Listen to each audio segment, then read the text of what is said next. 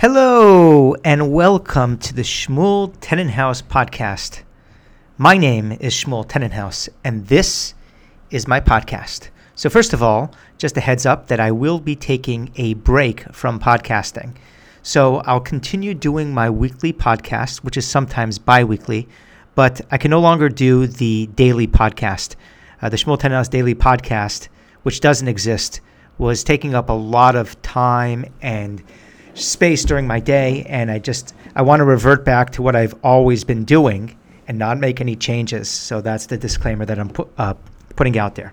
So uh, first of all, just when I thought that nobody appreciates my podcast, a guy comes over to me at Shul. It was kind of he dashed. He was passing by me by the kiddush, running from getting a roll to sitting down at the table, and he told me, "You know, I finally listened to one of your podcasts, and you have a great voice for double speed." Now, that level of appreciation to somebody, for somebody to tell me, uh, really warms my heart. And it's actually be a, a great description for myself as a human being in terms of if I had to explain myself in an elevator pitch to somebody, I'd say, I'm Shmuel and I have a great voice for double speed, meaning just the way that I am right now is really about 50% capacity but if I talk faster to you, then maybe I'll be wholesome.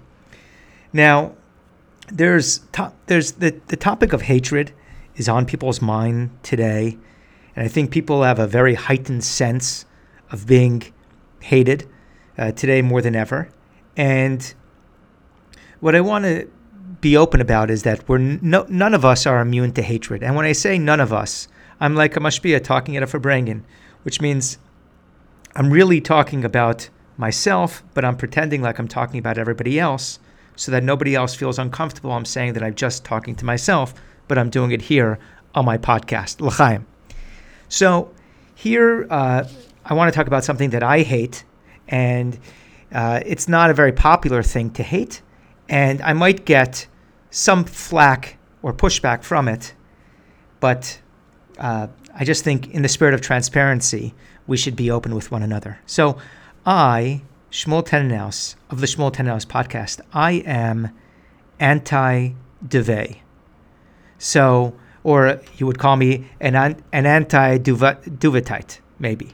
So, Duvet is a fancy blanket where it is a sheet where you will then insert like a very heavy feather blanket that has to go into another sheet covering.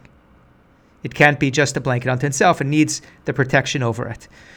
Some of the reasons that I've written down here to share with you why I'm so anti duvet, and I'm not saying I would go DEFCON on it, but I, I, I don't like it, is uh, first of all, duvet has a silent T, and it's kind of a French word. So right right away then when something has a silent T, I get automatically suspicious because I'm like, okay, you have a T, but now you're not pronouncing it. What other secrets are you hiding? The second thing is to get the duvet assembled, it requires a team. You basically need your whole family, each person holding a corner, and you need to have a map because everybody has to go, and you have to shake it up and down like, you know, it's after Shabbos and you're getting the crumbs off the tablecloth. Anything that requires a team, uh, just count me out. The third thing is it's made from feathers of sheep. And I could swear that I've used duvets in the past that at night, when it's totally quiet at the house and the AC stops humming because you haven't paid last month's electric bill and they close in the middle of the night, you can actually hear bah, bah coming from that duvet. It's very faint, but you can hear it, and that freaks me out. Number four, it is way too hot in a duvet. And this is if you would put up duvet versus a blanket. And, and I don't know if this is common in your house that there's a, an argument between family members on team duvet or team blanket, but a duvet is way too hot. So I actually put uh, a little device called a thermometer in a duvet, and it actually exploded after two hours. That's how hot it got in the duvet. What a duvet really is meant for is an Eskimo who sleeps outdoors in shorts then a duvet makes sense. Duvets get so warm under them that if you take two slices of bread and you sprinkle on some shredded cheese, you can actually make a full on grilled cheese. The last reason why I detest and I abhor from the duvet is because what you're going to do with all those lumps and bumps. Because it starts getting very lumpy, like you're making farina, and that doesn't bode well for me to go to sleep on a bumpy terrain, kind of like Yaakov putting the bumps, or, you know, the rocks around his head. Now, back in the day, Yaakov didn't need rocks. He could have just taken a duvet that had a bunch of bumps and put that around his head. Okay, now that I got that hatred out of my system, we're going to continue on and pretend that we never had this discussion. I want to talk about a new phenomenon that is going on in the Frum community, and I'm very happy about it. And these are the 2.0 chassan classes. So traditionally, there are uh, classes for ch- uh, chassanim. These are the grooms, and you have classes for the brides, and these are the kalas. They are separate classes uh, because you can't mix the classes. That's the whole reason why you have a class to understand what's going to happen when there's going to be all that mingling.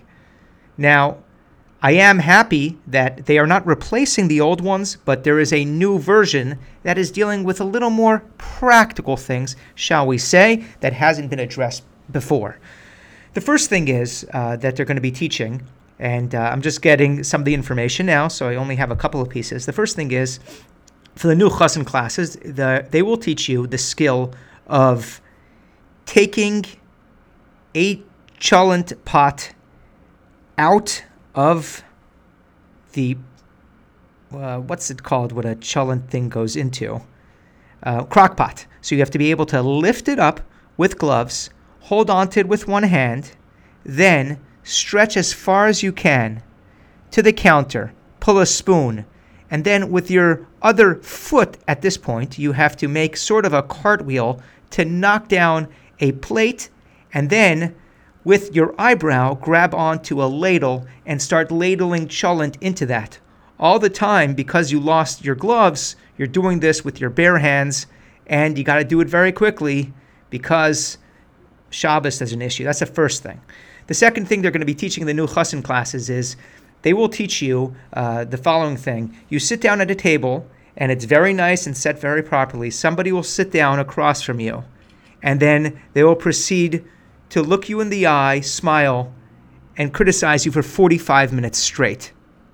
And uh, as part of this practice, they will handcuff you and also blindfold you and also gag your mouth so you can't respond.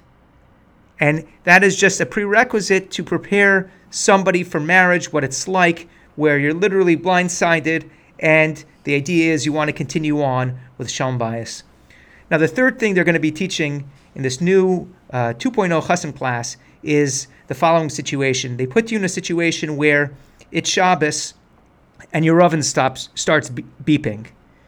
They will teach you how to be a man, go out on the street, start flagging down very suspicious uh, Gentiles, asking them, Hey, are you Jewish or not Jewish? I am not a serial killer. You've never met me before. There's a thing beeping in my house. I need you to come in. Please turn the beeping off. My wife is really saying, I need to turn the, the beeping off. Uh, so that's that. Next thing, while we're on the topic, I want to share a story about a chassan. That chassan was me, Shmuel Tenenhaus.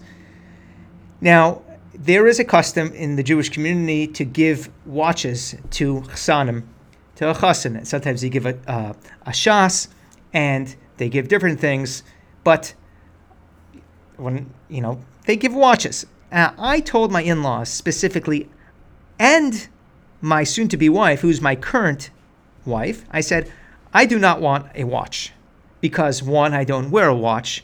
Two, anything that costs more than $20 I don't want to put on my body, including a suit, a kapata, a hat.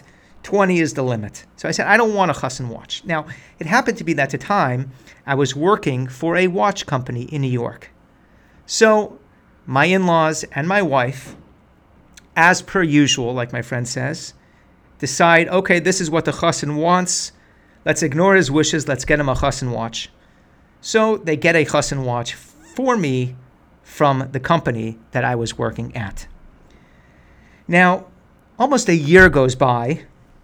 I have this nice chassan watch in my house that I never wear, that my wife actually co opted and has since lost. But why should I mention that here? That will be for a couples therapy session. And the company is reviewing their inventory. One of the C levels at the company is reviewing the inventory. And what they notice is that my in laws did not pay for that watch yet. It was what we refer to as AR, like accounts receivable. So the genius comes over to me and says, Hey, your in laws never paid for that chassan watch that you got. Can you speak to them about paying that? So this is the predicament that I find myself in. I have this chassan watch that my wife is wearing that I never wanted. The company that I work for wants to collect on that watch. They want me to do the collections from my in laws for that watch.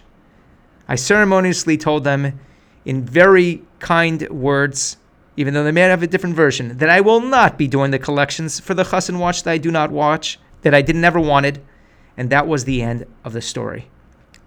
Okay, so uh, Again, I hate being a sellout to corporate America, but this podcast does run on the lucrative ads that I bring in here. And uh, I want to thank our sponsor for this week, uh, Disney. So here we go. Hey, Jews, Yeshiva Week is coming up. We want you to come to Disney World or Disneyland, but probably Disney World because many more Jews come to Yeshiva Week to Florida than to California. The rides are old and rickety, but wholesome. The character costumes are fading, and some of them are so worn out that they are actually translucent. But that is us. We try to be as transparent as we can as a company. In your honor, we have raised the cost for tickets because we know how you Jews love to accumulate those miles on your credit card. The lines are long, but that is by design. Why? so you can get more quality family time. For an extra $75 per person, you can skip the line while getting dirty stares and glares from the less fortunate patrons. We have the same fireworks show from the 1960s. It's actually the same guy doing it. He's now in a wheelchair and dialysis, so don't get freaked out by that urine bag that he's schlepping around with him. You can also download our app so you can wait just as long, but at the same time, it's digital.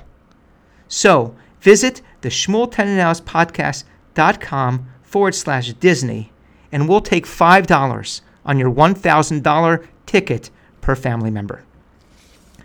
Okay, so now we're going to talk. We're moving moving right along.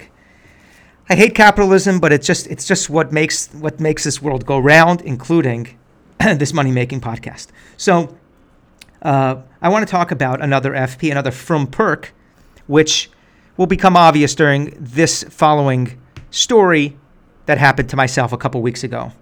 So I was away with some family for a Shabbos, and it's an early ending Shabbos. So, of course, the plan is order pizza because nobody's digestive system can handle it.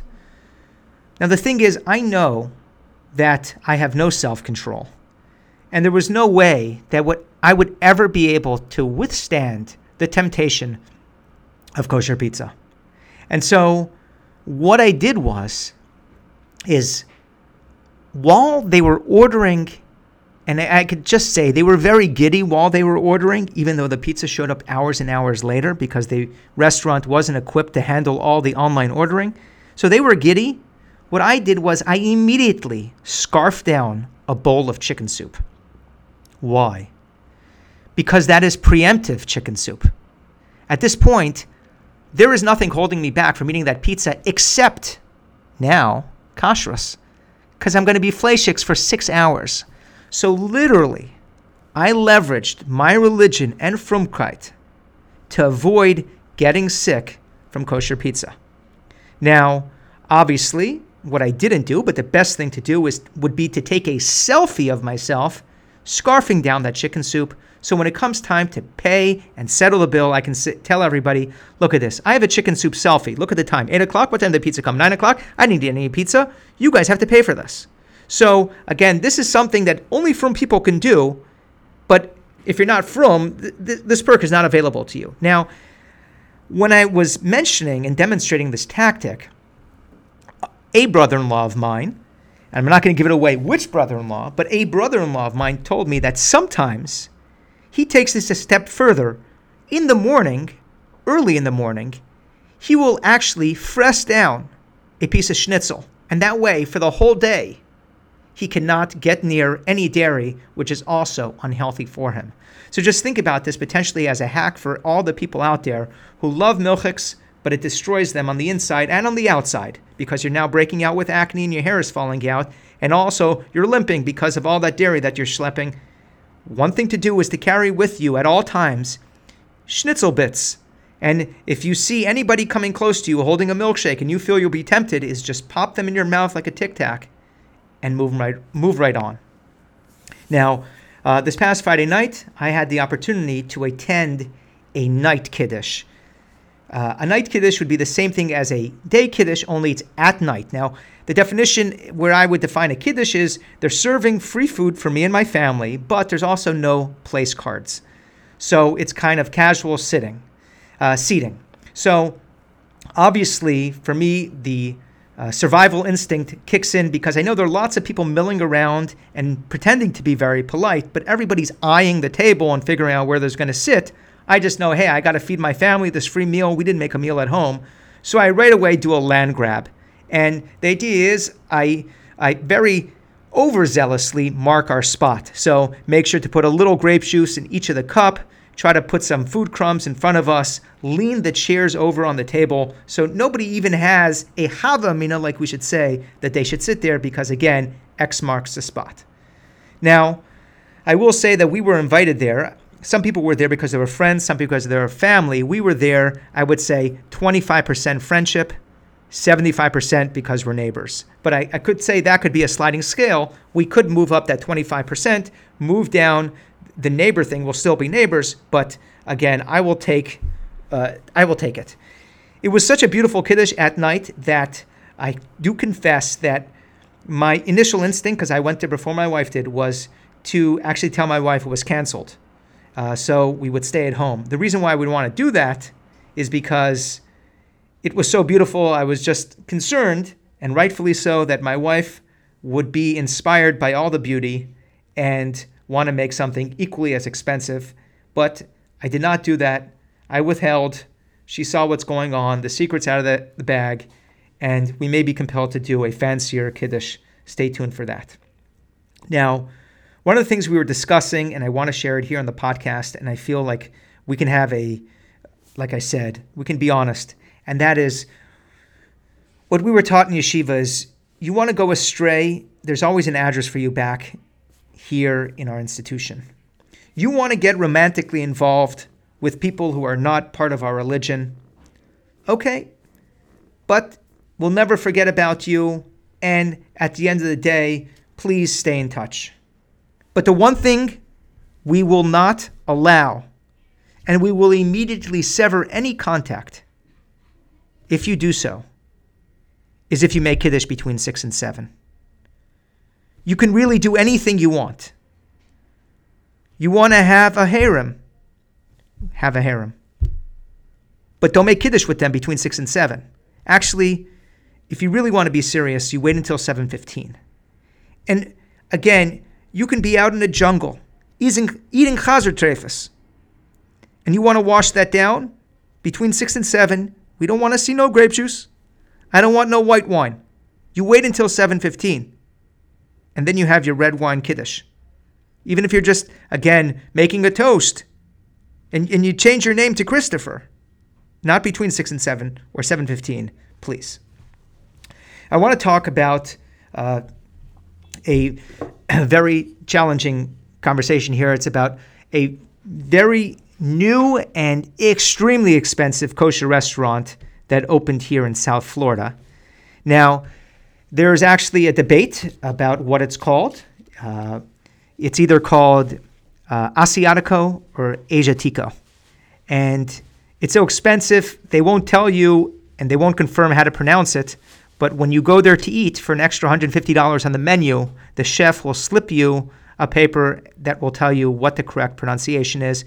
They swear you to secrecy, so only people who have eaten there will know. They know you haven't eaten there. Everybody knows because I still don't know if it's, again, Asiatico Asiatico.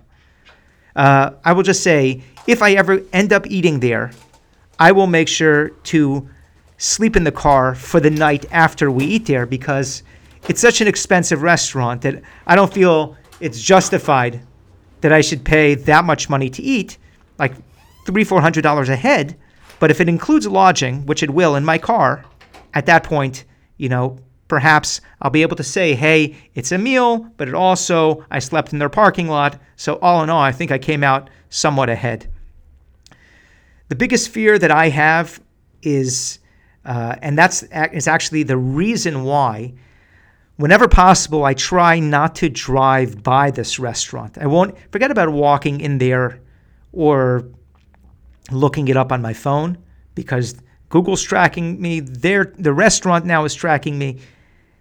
I won't even drive. I, I will take an alternate route, even if it takes me longer, but I won't drive past the restaurant. Why? Because there's a nightmare scenario that as I'm getting close to passing the restaurant, there's a massive fender bender in front of me and there's a pileup of cars, and it's so severe that the Florida Highway Patrol comes and says, "Hey, listen, guys, we're not going to be able. Uh, traffic is at a standstill. We're crawling here. We're going to have to shut everything down as is. Everybody has to stay the night. Everybody go fan out to the restaurants nearby and uh, order yourself something. We're not going to pay for it, and maybe you'll have to deal with the insurance later. And I'll be right by Asiatico Asiatico, and I'll be forced for survival to actually go in and buy something off of that menu. And so, again, that's one of the reasons why, as a safety measure, I will not drive directly even past the complex where it is. Okay, now I have a little uh, Shalom Bayis marriage hack. This is more for the wives. Uh, than it is for the husbands. And uh, I apologize, you know, in advance for sharing this with the wives, but it is very effective. So these are terrifying words that I've heard from my wife on many occasions, and it's something that you have if you haven't used it already in your home, uh, potentially you can attempt implementing it, and that is when you're asking your husband again and again to do some menial chore in the house because really all he does is take out the garbage every once in a while and think that he's saving the world by doing so, words that will motivate him are like this. You say, if you're not going to clean the car, I'm going to have to hire somebody to do it. Those words, that sentence, is very motivating and it has actually compelled me to do a lot of things that I didn't necessarily think it was a priority.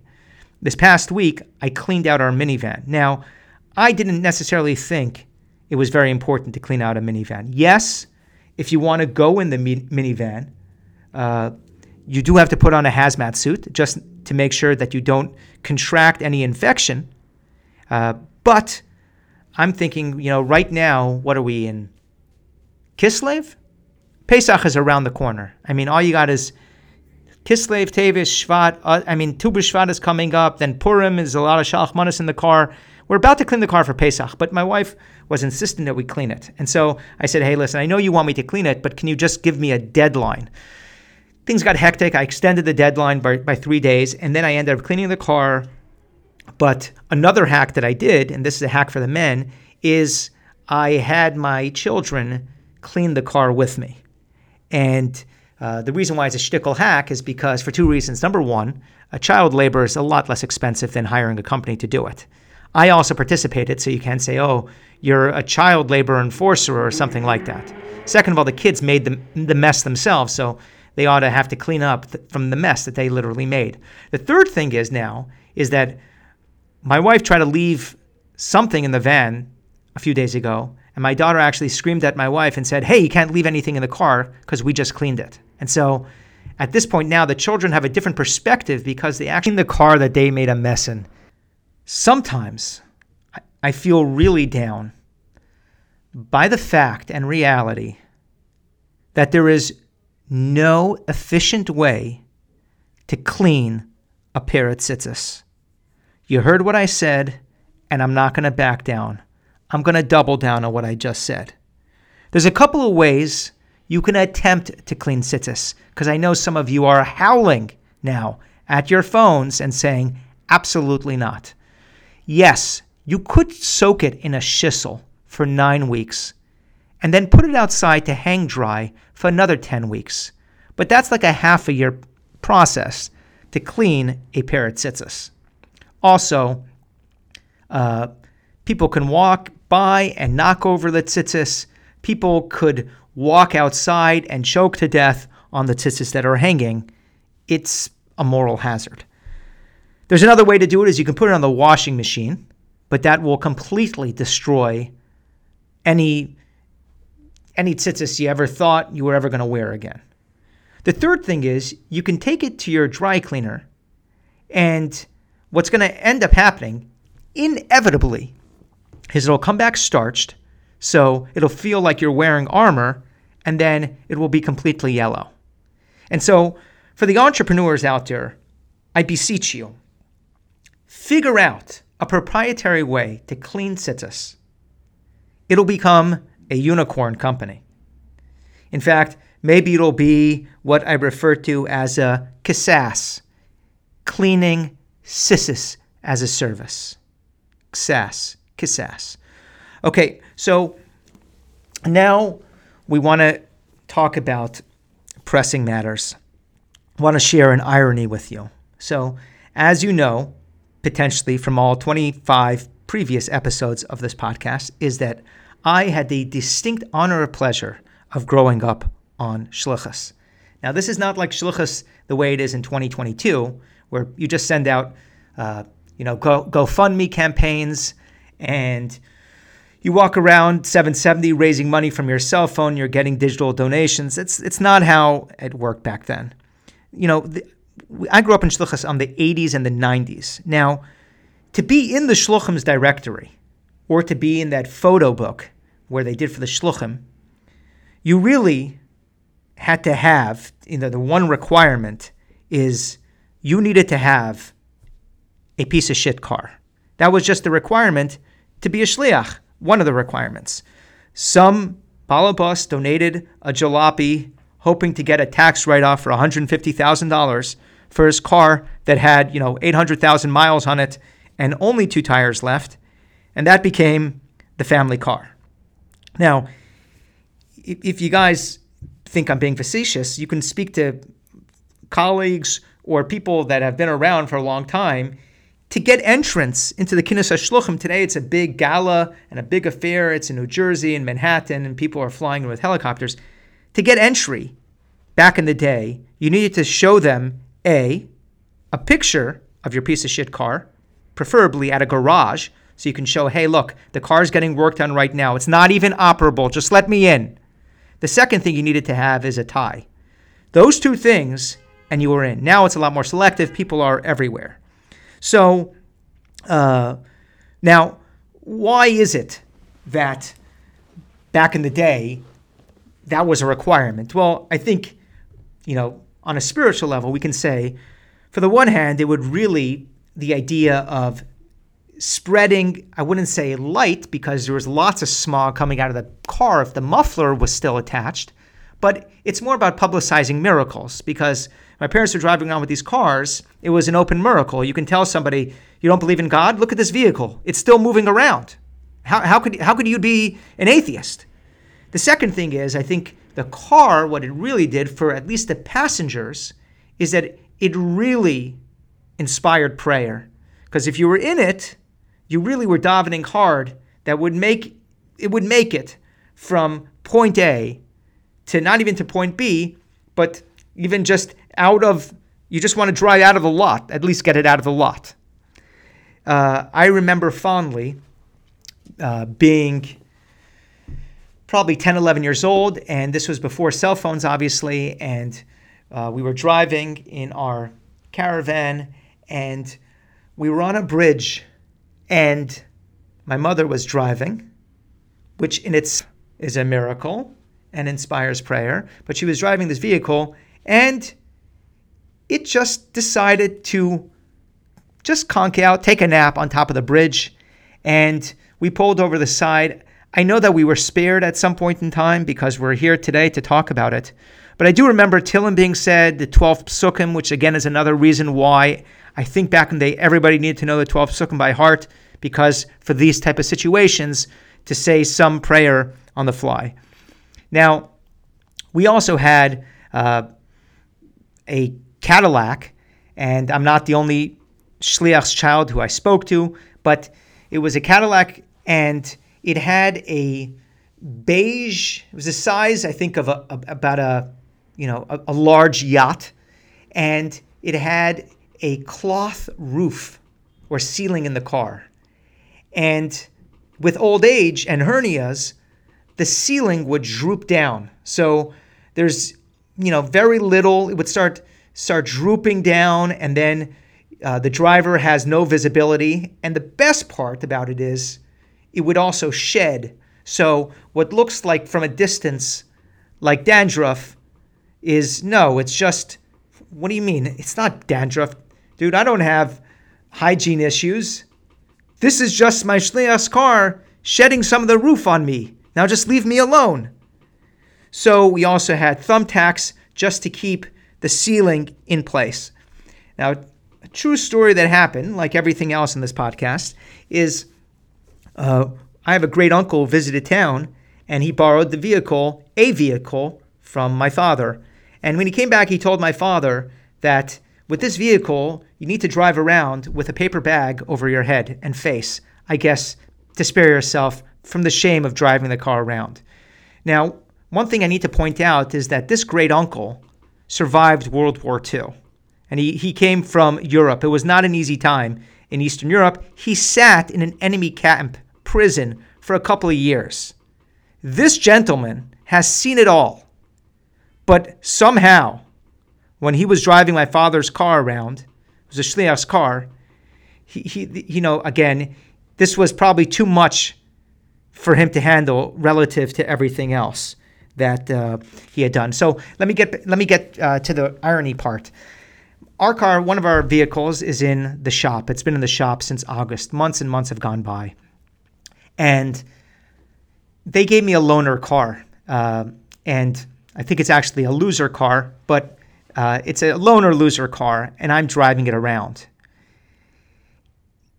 To give you an idea of how bad of a vehicle this is, I was driving this in our shul parking lot the other day, and my father, who was a shliach, and still is, and had lots of shluchim's cars over the years, my father tells me, "What type of car are you driving?" This is a shliach's car from 20 30 years ago. Now, it gets better. I gave my mother a lift in the car. It makes so much noise when you're driving that she was trying to talk to me and I couldn't even hear what she was saying.